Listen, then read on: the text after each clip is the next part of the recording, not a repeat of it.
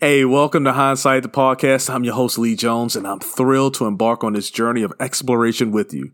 We often find ourselves reflecting on the choices we've made and wondering how our lives might have unfolded differently if we had taken a different path. Here's the beauty of hindsight. It gives us a chance to gain wisdom and learn from our past decisions. Look, this podcast is a platform to dig deep into those pivotal moments and uncover the invaluable lessons hidden within. Look, I'm Lee Jones, your host, and I couldn't be more excited to have you on board. So let's dive right in and explore the fascinating realm of decisions on Hindsight the Podcast. When you look back in hindsight, everything is 2020. In hindsight, we make mistakes, we're learning from it. In hindsight, shaping yesterday and your tomorrow. In hindsight, is so much clearer now. This is Hindsight the Podcast, and introducing your host, Lee Jones.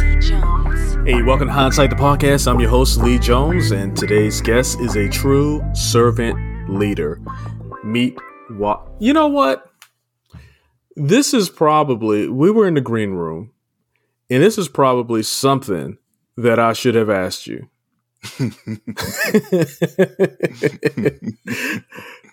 all right i'm gonna try it first and then you mm-hmm. tell me if i'm right or wrong all right the today's guest is a true servant leader meet Wanito bernardin that was very good. Very it, good. It's close, but not not precise. What is it? I'll tell you, Lee. Very few of the people in my life who actually pronounce it the way it ought to be pronounced. Even the people who love me. So I have to tell you, you did very well. The Wanito is pronounced, though most people would say Wanito. Uh, which is really the Canadian way of pronouncing the T's. You often hear Canadians say Toronto instead of Toronto. Gotcha. uh, so Wanito is really good compared to everything else you could have said. That's actually quite good. I'll take that. All, right. All right. So Wanito is the Chief Information Officer at Library and Archives Canada. Born to Haitian parents in Montreal, he's held key roles in various federal government departments Beyond his career, Wanito's deeply committed to community service and has authored Dad's Car Rides to impact valuable lessons, life lessons to his daughters. Despite a prolific tech career, he's ventured into the digital world to share his life journey at oh to share his life's journey at www.wanitobernadin.com, which is his name. I'm honored to have him here. Welcome, Wanito. How are you doing and where are you calling from? I'm doing excellent. I'm doing excellently. I'm calling you from Ottawa, Ontario, Canada. This is the nation's capital on this uh, Friday afternoon. Oh, wow. How's the weather? Is it cold yet? Not yet cold. Beautiful, crisp, uh, wonderful fall day here. Yeah, it's, I tell you what, I'm in California and it's it's it's receding back into the uh, hot temperatures. So uh, mm. yesterday it was 104 where I live at, which is freaking ridiculous for November. But I digress. you know, something tells me in about four weeks' time, I wish I will uh, be able to change places with you. Oh, I know Canada. I, I got a friend of mine, actually, friend friend co-worker. He's from Canada, and uh, yeah, he's he's uh, Canadian through and through. He actually misses and loves the cold weather um, mm. living here in California. So um, mm. I, I, I hear you. I just can't do it. I'm from Maryland initially, you know, mm-hmm. not initially. Yeah, initially. I'm from Maryland and uh, moved out to California a few years, about 10, 11 years back. And, uh, you know, I don't want to go back to Maryland just to visit family. I, I don't, mm. I miss the seasons, but I don't want the winter. I'll take everything else. I don't want the winter. All right. Let's, I don't know if I want to jump into it. Tell us a little bit about yourself um, before I start asking questions. So, like, what is it that you do? What is being the chief information officer at the Library and Archives of Canada? What does that mean? How did you mm-hmm. get to that spot? And just, just tell us a little bit about yourself. Sure, sure. So, I was born and raised in Montreal, which is in Quebec, a francophone community. My parents are from Haiti, and so I have a Haitian background. Growing up, we loved going to church. We loved eating Haitian food. We loved celebrating Haitian culture in Montreal.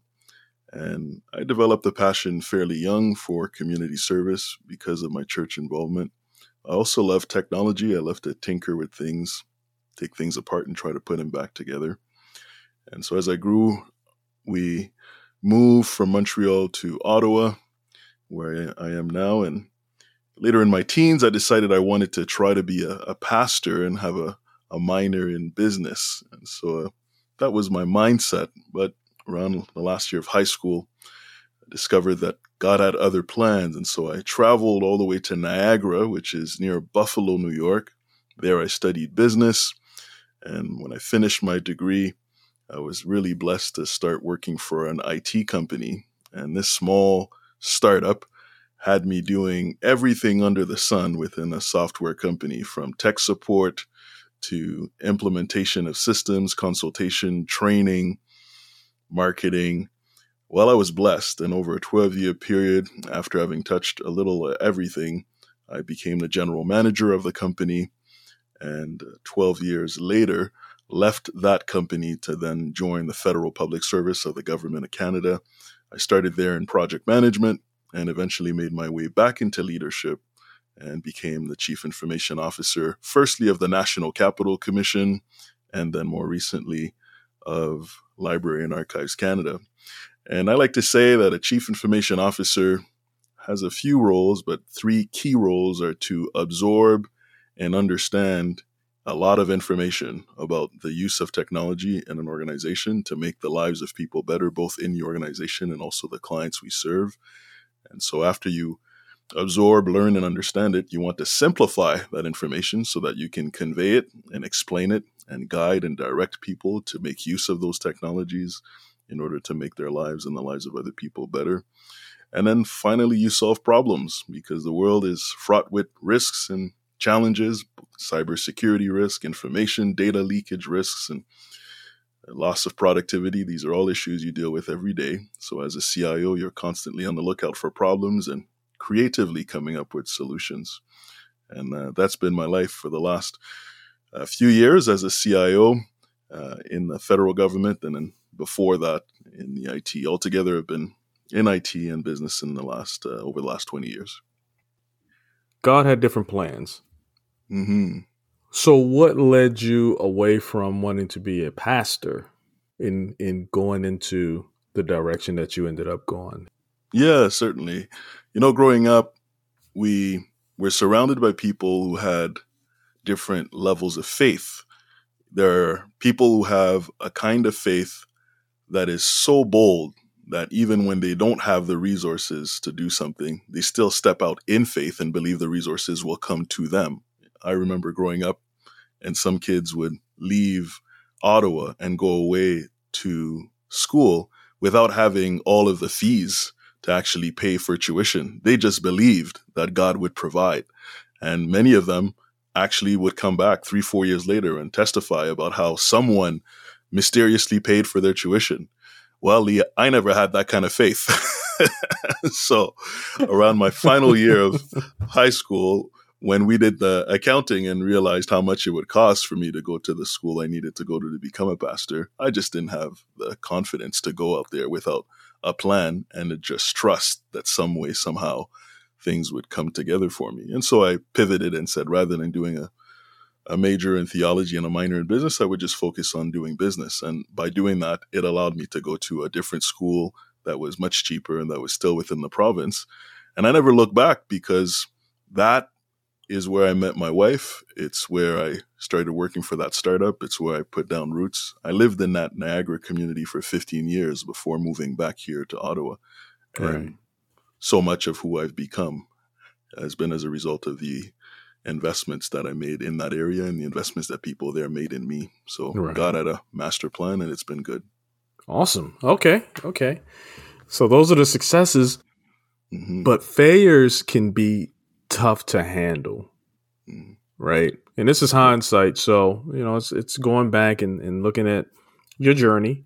Mm-hmm. And um Can you tell tell me about a specific failure that made you question your direction and purpose and what kept you going despite the setbacks? There were a few. All throughout this time, the 12 years that I worked in that software company, I continued to stay active as a preacher in my local community in my local church. And often when you're behaving and acting like a pastor, people ask you if you've missed your calling. So I lived for a very long time constantly being asked by people, why is it that you didn't go to theology school and why is it that you didn't become a pastor? And almost feeling as though I was living a parallel life that was subpar to what I was supposed to be just based on the feedback I was receiving around me. So that was a challenge, but eventually I believe the people around me saw that it was in fact a blessing that I didn't go to theology school and I was able to really be a force for good in the industry, in the software industry where I was operating and in the marketplace. So I took that as a positive. Then in my professional career, I uh, suffered many setbacks. For instance, I remember working in the startup. At a very young age, I became a leader and at some points had to make decisions about when to enter a certain market and when to invest in certain technologies. And at times, because of my risk adverse nature, I would be a little late in making a critical decision to make an investment because I would be treating the company's money as though it was mine. And because in my own life, I was quite careful and meticulous to not spend too much, I would bring that mentality into business and I can look back in hindsight now and see that it probably cost us some market penetration, some market share, and some market success. I was just too careful. Right. Yeah. I learned from that. And over the years, of course, have become uh, more willing to take on risks and more trusting of the entire team that is with me taking the risk. And most importantly, believing that God has a plan and things can work out if we put in the right effort, the right attitude, and the right momentum. Right. So, can you recall a time when you felt like just giving up? And and if you maybe you didn't, um, but if you did, what brought you from the brink and motivated you to to kind of keep going and persevere? Certainly, throughout that journey in the software industry and working with that startup, I felt like giving up many times. There were times, for instance, when we would go a few months without getting our sales results.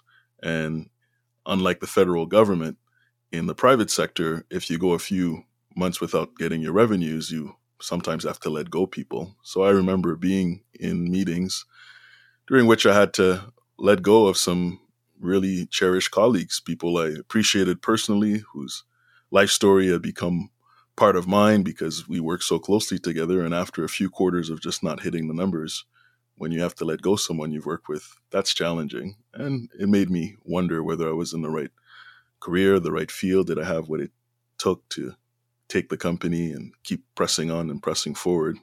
I felt like giving up quite a few times, but a few things always kept me there. Firstly, every now and then, out of the blue, you would get a success you didn't expect, you know, a deal that you didn't think you would get, or some uh, extra opportunity. You thought you were going to make this margin, but you made that margin because the client took on more products than you expected. So that was always a boost.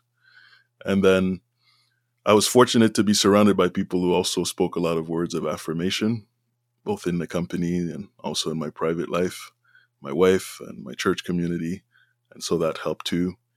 And then eventually, through perseverance, things turned around. And those difficult years became years of plenty. And so, whenever you have a good year, even after two difficult ones, that one good year is enough to give you strength to carry on for another two or three. And that's how I, I lasted in that software company oh, okay. for 12 years. Wow. Servant leader. You consider yourself a servant leader? I do. Yeah.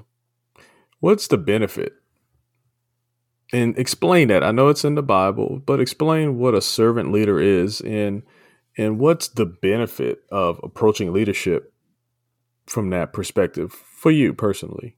Mm-hmm. Primarily for me, the notion of being a servant leader is that you seek to elevate the people that are following you, and you seek to do so by displaying humility, by displaying uh, self sacrifice, and by displaying an interest in their well being, even if it means above your own.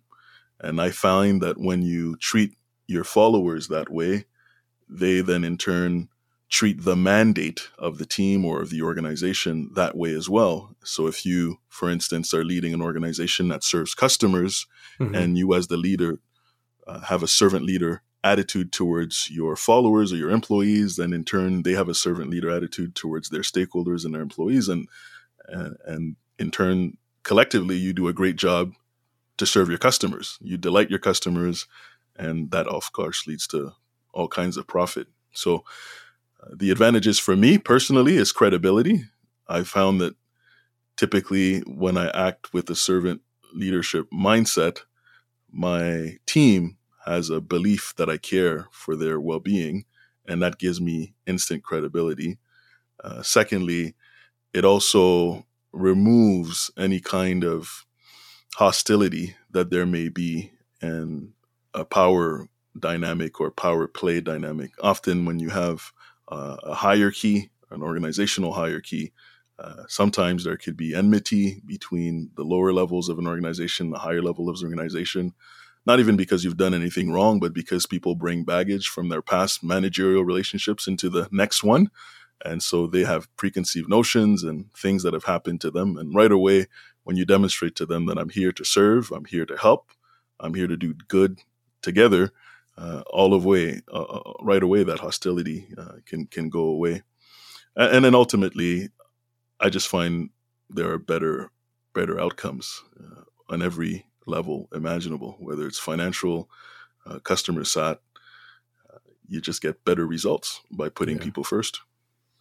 Yeah, I think so. I, I believe that as well. I just want to hear your perspective, and then you, you, you're so eloquent in the way you, you present your information, right? Uh, so I really uh, appreciate that. I, you know, I just think when, when you when you you know from the military, I was in the military uh, mm. for a while, and you kind of got to have that that you don't have to, right? I I took on that viewpoint, that servant leader, mm-hmm. because you can just get so much more yeah. out of people when they know that you care about them. That's right. You know what I mean? And then you move that into the business world. Um, you know, your customers understanding that you have their best interest at heart. Um, it's not all about you making profits right? Mm-hmm. It's a it's a partnership. It's a it's a team. It's a family. However, you you know whatever words you choose to use. Mm-hmm. Um, it just it just makes things go a lot smoother when there are those challenging times as well, right? right? When you need to lean on them uh, for some support because you're you know whatever you want to call it. But I really do appreciate you saying that. Um, so so in the in the in the hmm, let's see how I want to say this. In a spirit of reflection, what's one thing that you've learned from a failure that you believe has made you a better leader or contributor in your field? If I think in the government sector, so that's mm-hmm. the last eight years of my career, and I look back at some failures, I think sometimes in the desire to do good and desire to serve, I may have overlooked some important warning signs. And that's mm. something I've learned. Sometimes you can be so optimistic that you simply rece- refuse to look at the facts and deal with the facts as they are. Right. So that's something I've learned. Sometimes entering into a project or an opportunity having overly estimated the positive outcomes and maybe put to the side what were obvious warning signs. And it's not that had I heeded the warning signs, I would have made a different decision. I still would have proceeded, but I would have put in mitigating controls and mitigating measures in place. So that has made me a more well rounded leader, I believe, that now I'm able to still remain optimistic and at the same time take stock of what may be the adverse or competing factors and in putting mitigating controls and measures in place to address those factors while still pressing on with optimism. If you could go back in time and give your younger self one piece of advice based on your experiences, what would it be? Uh, fear less, trust more. Yeah. Trust. Go ahead. I was going to say, trust what? Yourself or? Trust yourself, yes. Uh, trust God and also tr- trust people. Trust the the people who are around you, who have given you reason to trust you know in my in my younger days i may have been so focused on self and individual performance that if i personally didn't feel i could overcome the challenges then the challenge wasn't worth facing because i couldn't face it but now i recognize the importance of a team and i feel this is perhaps one of the challenges that most leaders experience. You know, there are people who simply are born with certain leadership abilities. And of course, there are others that learn those abilities. But for the, the, the people who are born with leadership abilities, you tend to go into the world often facing like all things have to be conquered alone, right? Because you're right. often the one at the top. You're the one with the ideas. You're the one who leads. You're the one who brings everyone together. And so if you don't see how it can happen as a leader, there's a tendency to simply say, well, this can't be done because I can't see how it can be done. Well, over the years, I've learned to lean on and leverage my team as much as they lean and uh, on me and leverage me as a leader. And, and trusting them more means we collectively can take on more and achieve more together. Right. Yeah. Yeah, that is uh, that is an experience definitely an experience uh, knowledge. Uh, I should say that is knowledge gained from experience because that's one of the harder things to do is to kind of delegate or to trust that someone is going to do the right thing trust that you've trained them properly to do the right thing or or that they've got the experience to do it you know whatever it is that's a hard thing mm-hmm. because as a leader it ultimately falls back on you yeah right um so I, I definitely get that. You know, I, I tell my the the people that work with and for me, you know, hey, look, in this particular area, you're the subject matter expert, so I'm going to trust your recommendations. We'll talk about it, but I'm going to trust your recommendations, right? And it's it's done me well, right? Because now they have ownership. Now they have a stake in those decisions, and you know now they have purpose as well. So mm-hmm. I absolutely agree with you on that one. That is some great uh, advice for your younger self. Unfortunately, we tend to not really get it until we've experienced uh, some some setbacks or some failures because we can't do it all. That's right. Right. That's why you got a team. That's why you got your family who support you. Those ones you talked about earlier that you know you need to trust. A lot of those uh, people, if we trust in them, uh, like we should, you know, it'll mm-hmm. help us along and uh, put, take some of that stress off our back. Now mm-hmm. you spoke about your family and you spoke about your wife and how they support you. Um, so now let's let's let's dig a little deeper into the family and what prompted you to write Dad's Car Rides. So for many years, whenever I would be on the road, I would experience a moment, whether it's a conversation with a prospect or a funny incident or just a practical lesson learned in the moment. And I would think to myself, when I have children, I want to pass this on to them. So mentally, for at least the last 20 years, I've always known that at some point I would want to convey these moments to them. But recently, especially during COVID, we were all spending time together, much more time at home during the day, and sometimes during lunchtime there would be a moment when all of us would be at the table together my two girls my wife and i and we would just talk and laugh and share moments and stories so at that time during covid i thought this is this is the moment i have to put all these thoughts on paper and so at the beginning of this year i decided i would write one page per day and my writing wouldn't be of one continuous story, it would be written in the form of a devotional where each page would teach one lesson. And I would try to weave in a story of something that happened in my life with a practical lesson they could apply for that day.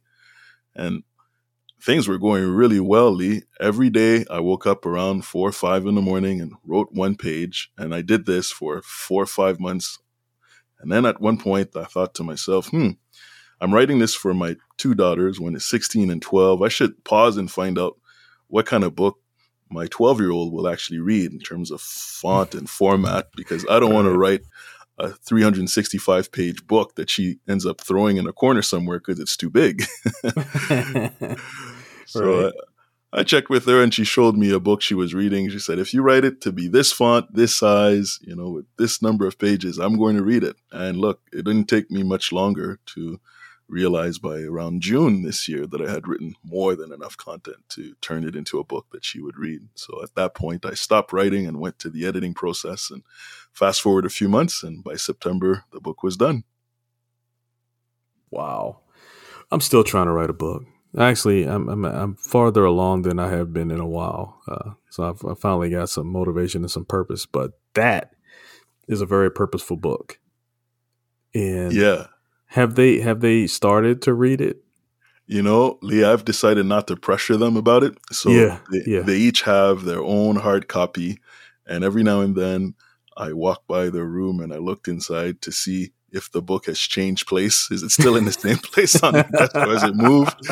Uh, you know, I don't know if they started reading it, but at this stage, mission is accomplished because I know for sure someday in their life they will read this book, whether it's while they're teenagers or in their 20s or in their 30s, or maybe one day when I'm laid to rest, they'll remember that I wrote it and they'll go right. to it. So the main job was getting it on paper, and the next job is theirs to do when they're ready. That's pretty cool. Give me give me like an example of of a lesson. And I'm just curious um because I know it's life lessons and things like that and and I can almost imagine they would read it when life starts hitting them. Mm-hmm. You know what I mean? Um, mm-hmm. So maybe they have some kids or some daughters, right? And they're trying to bond or they're about to have kids. Um, but what's a, a, lesson in there?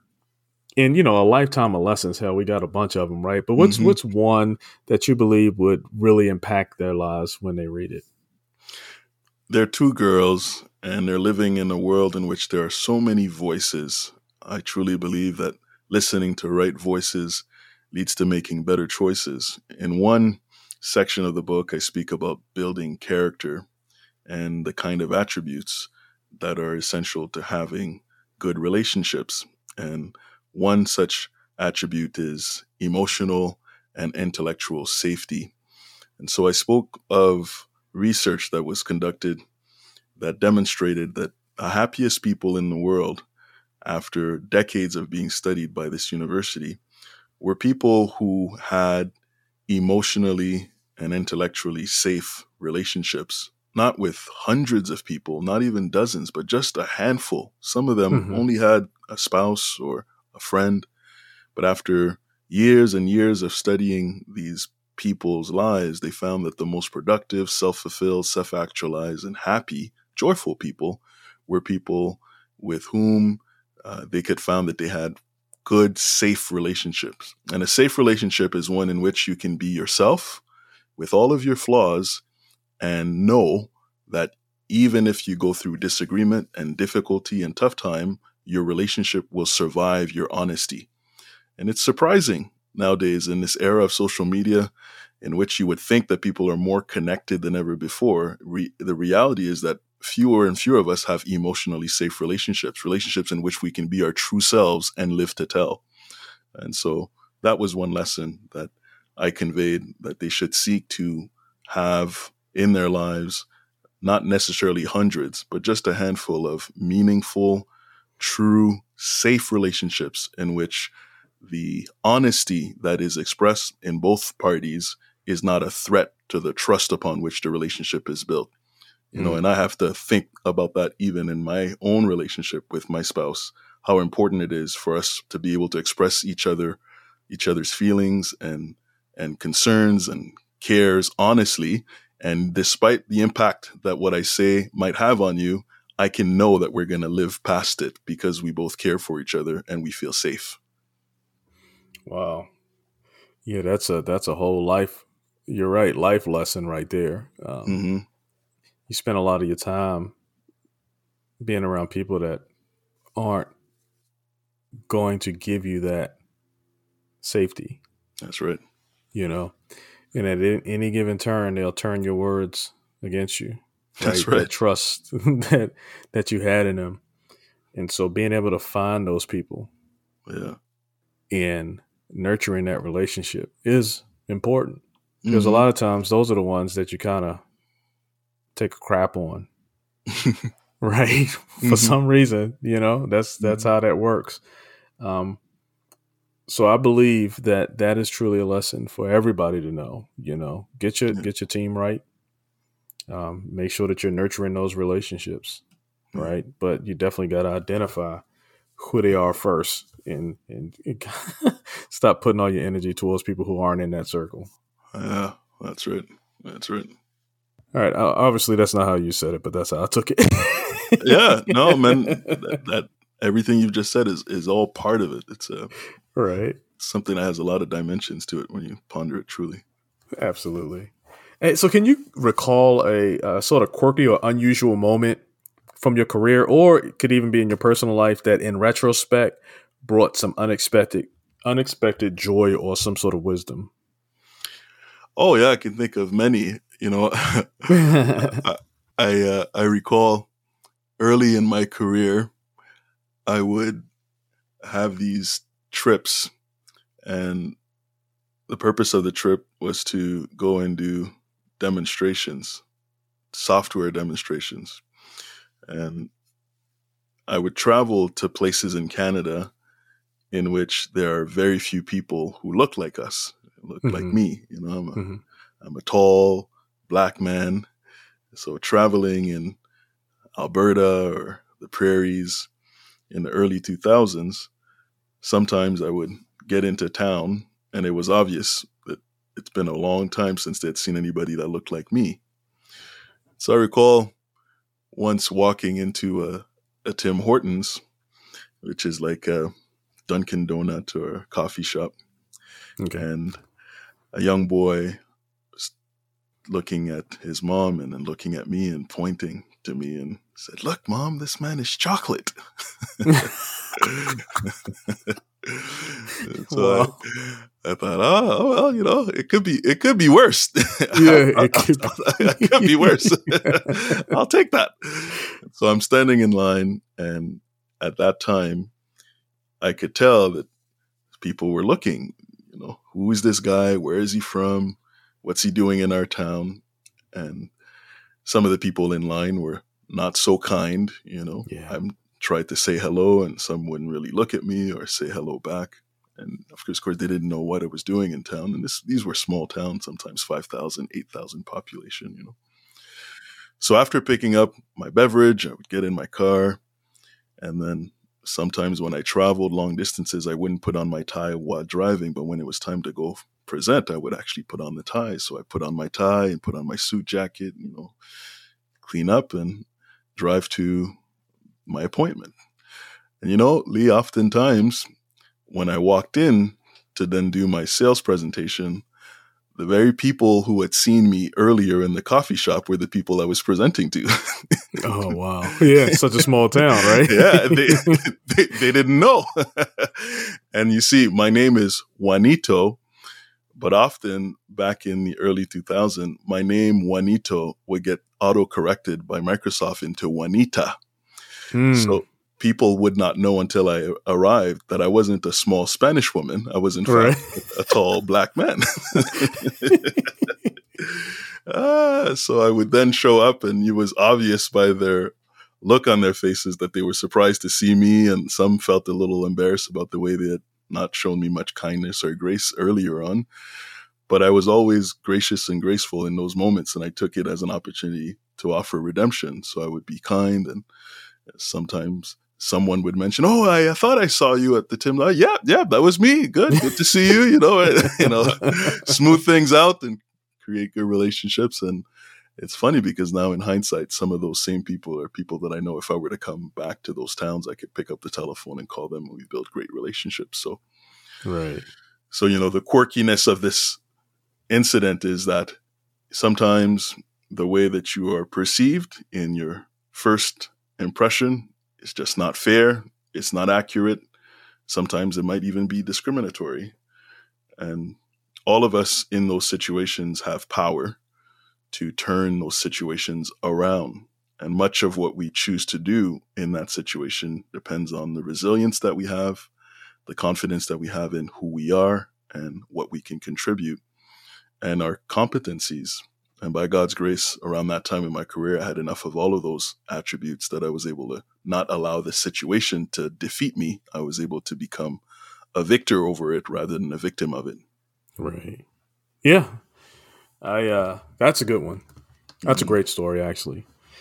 I recall it. May, it just made me remember sometimes because you know being in the army in the, in the United States, if you're stationed here in the United States, it's usually around small towns, mm-hmm. right? So where the land is cheap and the government can lease it cheap, right? So they build up a build up a base and kind of you know funnel the money into the communities, right? So there's bottom line is the small towns, and I know uh, I was in Pennsylvania, and the one thing that I noticed was when I walked around just regular normal clothes, mm-hmm. you didn't really get the I'm not going to say respect, hospitality. Mm-hmm.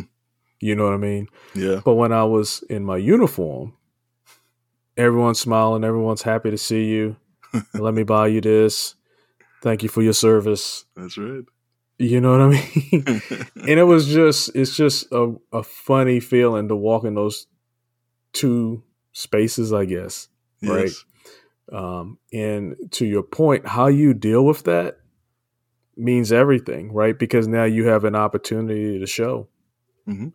right? because I don't look like you doesn't mean that we can't have a, a, a positive relationship. That's right. And it doesn't mean we got to be friends and the best of it, right? But we can be cordial. Yeah. We can be okay with, you know, being in the same space, right? Mm-hmm. Um, but I just remember that and I was like, it's so, it's so uh, what is the word? I was going to say unfair. It's mm. not unfair. It just is what it is. But it's so it's it's just so. I'm getting passionate about this, and I want to find the right word because I can say a word. you know what I mean? but it's just it's just such a wasted opportunity. Yeah. Right to grow as a community, to grow as as, as a people. Yeah. In being in the military, what I have had the opportunity of doing is going a lot of different places and so, say if I were to, I'll give you a good example. I'll give you a great example because it's really simple. And this is me personally, so I'm not saying this is how everyone thinks. This is me. Mm-hmm. You go in a casino. So you go in a casino here, mm-hmm. and there's some Asian Asians that are walking around, and they're walking like really fast. They bumping into you, and I'm like, say excuse me. You yeah. know, I mean, whatever, whatever it is, right? Whatever the scenario, and I get frustrated and irritated. Well, I had an opportunity to deploy to Japan. Hmm. And you see a different dynamic, right? You see there's a lot of people, a hmm. lot of moving parts, and they're just getting to where they're getting, right? Mm-hmm. And that's mm-hmm. how they got to do it. You go to some of these other countries that are the same way. It's just a lot of people, and right. there's no time to like, excuse me, like they know what it is, right? they just, just all trying to get, exactly right. And so it just gave me a different perspective. And though still, I think, you know, you should still be respectful and cognizant that people are in your area, right? It's not all about you. Mm-hmm. I did have a different appreciation for, okay, they have had 20, 30 years in this type of environment. Now they're here. It's different. Different. Right. So, um, anywho, that's, that's me. I digress. no, I like that. I like that. You know, and in the example you gave about walking with the uniform, and the different reaction, the way that you chose to respond in that situation would either give you an opportunity to educate or not use an opportunity to influence and educate for the future.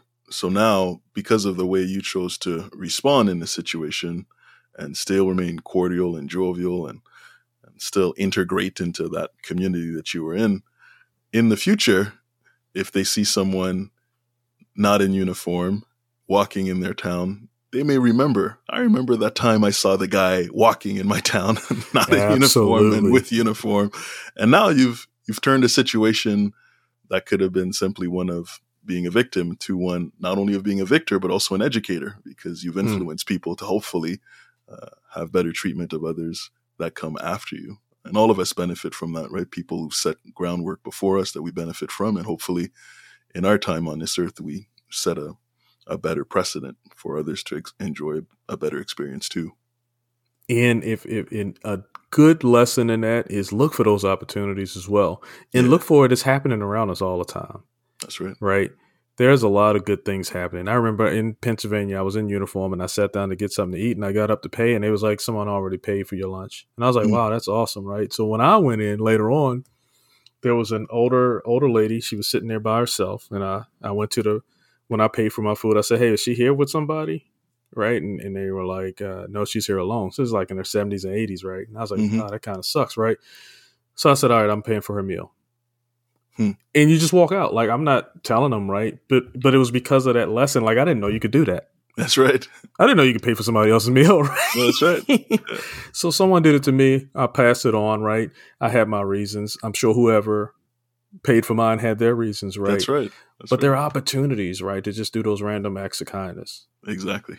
Exactly. Right. And like you said, be the educator. We don't have to be angry just because the news says everyone's angry. Mm-hmm. mm-hmm. Yeah, we, there's so. a different different way we can engage. Is there a specific aspect or story from your journey that you're eager to share, uh, but we haven't touched on it yet? Well, if I were to encapsulate it into one story that is in the book, I would share this. I take pleasure in making the girls listen to movies from when I was a kid. and Lee, you know what I discover every time I do that? What's Man, that? the standard was way different back then. uh, I look at some of the stuff I was allowed to watch when I was a kid, and man, it's just movie making was different back then. Yeah. Oh yeah. Oh yeah. Everything's so, just a little different. a little different. A little different. You know. So recently, I wanted the girls to watch a movie that had a positive impact on my life when I was a kid. And I was eager for them to see it because there was one quote particularly that I wanted them to hear. The thing is, I forgot other parts of the movie that were mm. violent. mm. that that when I was a kid, you know, was fine, but today I recognize Just... was not an appropriate thing for me to be watching at that young age. And so when that scene came up, we we talked about it, we explained, and then we kept watching until we could get to the scene I wanted them to see. And eventually that scene came and the quote came. And I'm paraphrasing and I'm not stating the right author here, simply saying that if you've given a, a choice between being right and being kind, choose being kind. That was a quote I wanted them to see. And if there was one aspect of the book that I would want them and and anyone reading it to really extract it would be that. So often in life, we think we're right, and in our belief in our own righteousness, we're willing to do and say all manner of things, things that will hurt others, things that will enable us to get a leg up and suppress others. And sometimes later on, we come to discover we weren't all that right after all.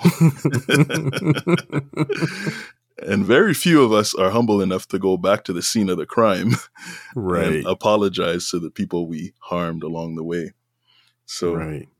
i truly believe it's important in this society particularly given everything going on around the world sometimes when you have to make a choice between being right and being kind it's better to be kind and that doesn't mean you have to compromise on basic fundamental principles of love and respect and hope uh, these are universal concepts, but I truly believe in the power of the and. I think you can adhere to those lifelong principles and be kind at the same time. And so often oh, yeah. we make those two things as opposites and we feel that in order to be right and convinced about that which we think is so true, it's worthy and worth uh, destroying other people.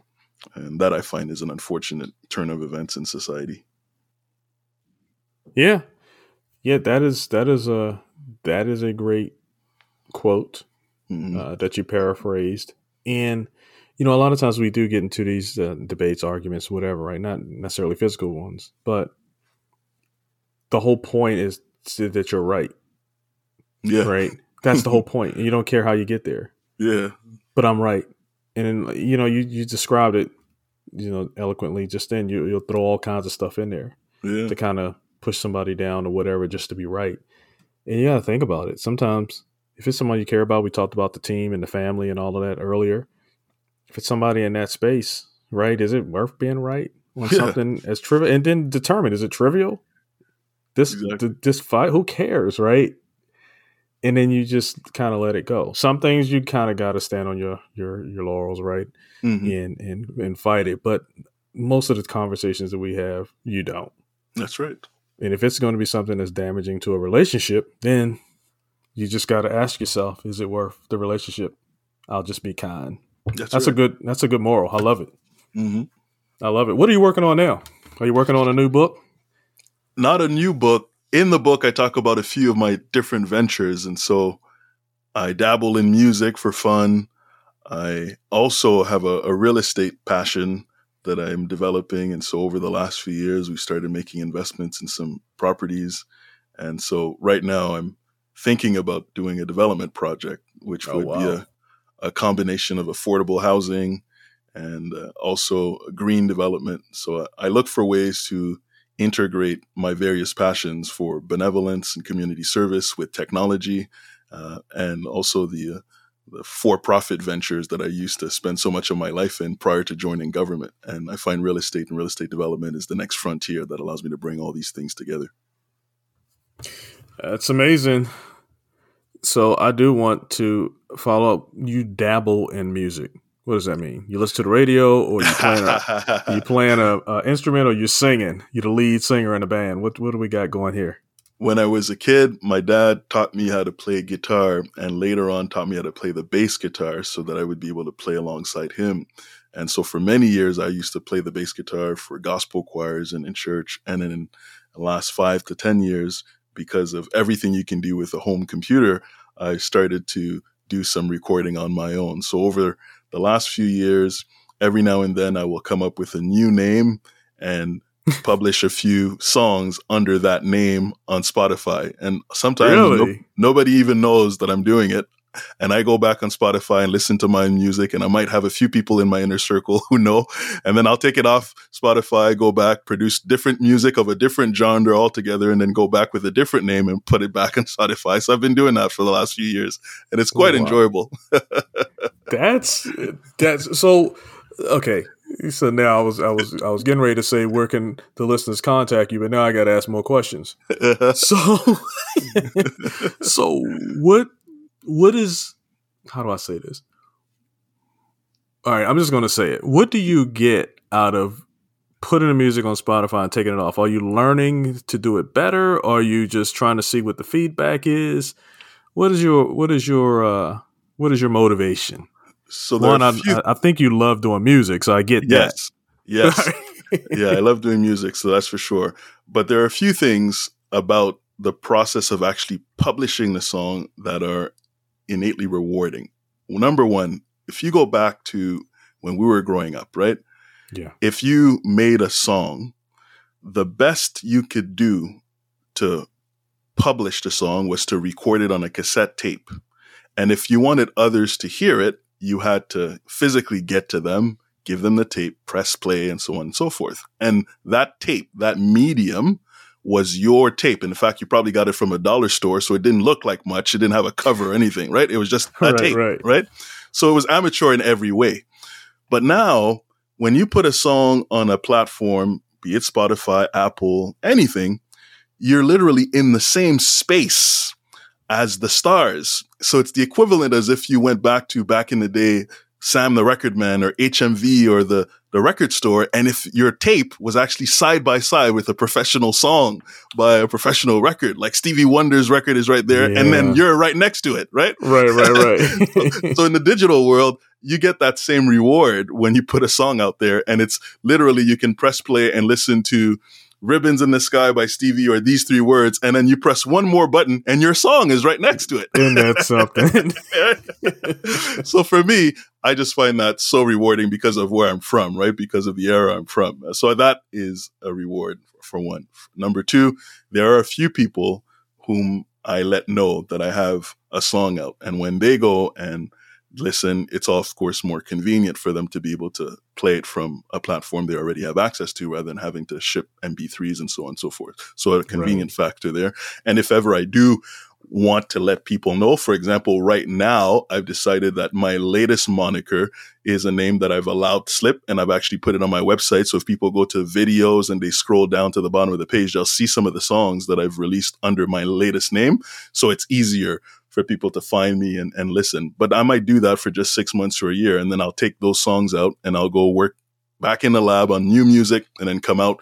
And for the next year, people won't even know that I'm on there, but I'll be taking on a different name. That's, that's crazy. and some of the songs are quite different. So I mean, I'll have some music that's that's quite gospel in nature. Then I'll have some yeah. music that's more like hip hop and rap. Then I'll have some music that's more like R and B. Um, and I just I'm all over the place. I, I do whatever feels right. Uh, and then of course I also do music and write music for for my daughter and my wife. Now my wife is actually the real singer in the house. She she's a powerhouse, and I have a couple of songs that I've written for her. Uh, one that's on on the platforms right now, and my daughter is also coming up as a great singer. So I have a song for, for that I've written for her that's also on on Spotify and all the, the media as well. Man, I know that's right. Mm-hmm. So to help the listeners and me yeah.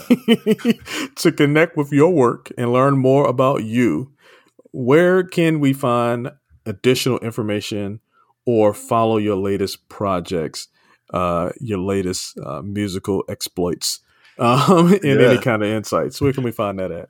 The easiest way that consolidates everything that's the book, that's my blog, that's the music, the videos, the podcasts, and everything is my website. So that's my full name W A N I T O B E R N A D I N, Wanito Bernadin.com. That'll take you to everything. And what's really neat is I've been more active in recent times so that if people even type that name in Google, my website will probably be one of the first two or three hits on there. So that'll take them there.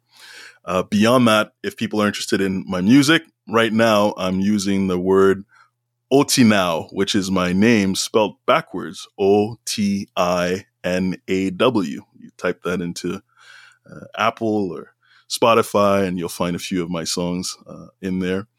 Uh, and then I'm not on social media in an active way, but right. if people do a search for the word dad's car rides, dad's car rides, they'll find a book uh, account on Instagram, but they'll find the book itself in all of the shops. That's Amazon, Barnes and Nobles, uh, everywhere you can buy ebooks, you'll find it. In fact, there's in, in fact an audio version as well of the book that's also being distributed everywhere. So just look for Dad's Car Rides by Wanito Bernadin and you'll find it. Nice. I'm on the site now and I see, well, at least on the videos part, I see six songs by you. Who yeah. is Hope, Hope for a Time? So Hope for a Time is the name of the song by my wife, Renatha. Your wife, and, that, and that's her on the photo? That's her on the photo. That's right. All right, she holding that mic like she about to throw it down. I'm gonna listen to it as soon as I as soon as I get done with this. If you only um, listen to one, that's the one to listen to for sure. No, I'm gonna listen to all of them. yeah. No, that's pretty. That's pretty awesome. I really appreciate that, and um, I just want to thank you, uh, Wanito, for joining me today on Hindsight the podcast. Your insights and experiences have truly been invaluable really. And I appreciate you sharing your story. And I'm sure the listeners have found it both inspiring and thought provoking. Uh, go, go out there and search for that music and definitely get the book. For sure. Dad's Car Rides. And um, I look forward to having you back on soon. Now, you know, I'll, I'll put it out there on here, and I've been putting it out uh, other places as well. In 2024, I am looking to go to the video format. All right. Um, instead of just the you know the audio format. So I'd love to have you on uh, if you if you'd have me. Yes, it's a deal. Let's make it happen. And uh, who knows? Maybe by then I'll come out with a different artist name and I was gonna say you're gonna have some new music. new music, maybe working on a new book and hey, I can give you an update on my real estate development project. Here's the go. That sounds good. Let's make it a date. Hey, I really yeah. appreciate it and I look forward to having you back on the show. And until then, uh, take care, okay? Thank you. Cheers. Thanks for tuning in to Hindsight the podcast. I hope you enjoyed this episode. I know I did. And don't forget to hit that subscribe button to stay updated on future episodes packed with inspiring stories. Before you go, leave me a message with your thoughts, feedback, or suggestions for future topics. And if you're loving what you hear, please take a moment to rate this episode. Your feedback helps me to grow and reach more listeners just like you. So remember, life's a journey. Stay tuned stay curious, and keep gaining wisdom through the power of hindsight. Until next time.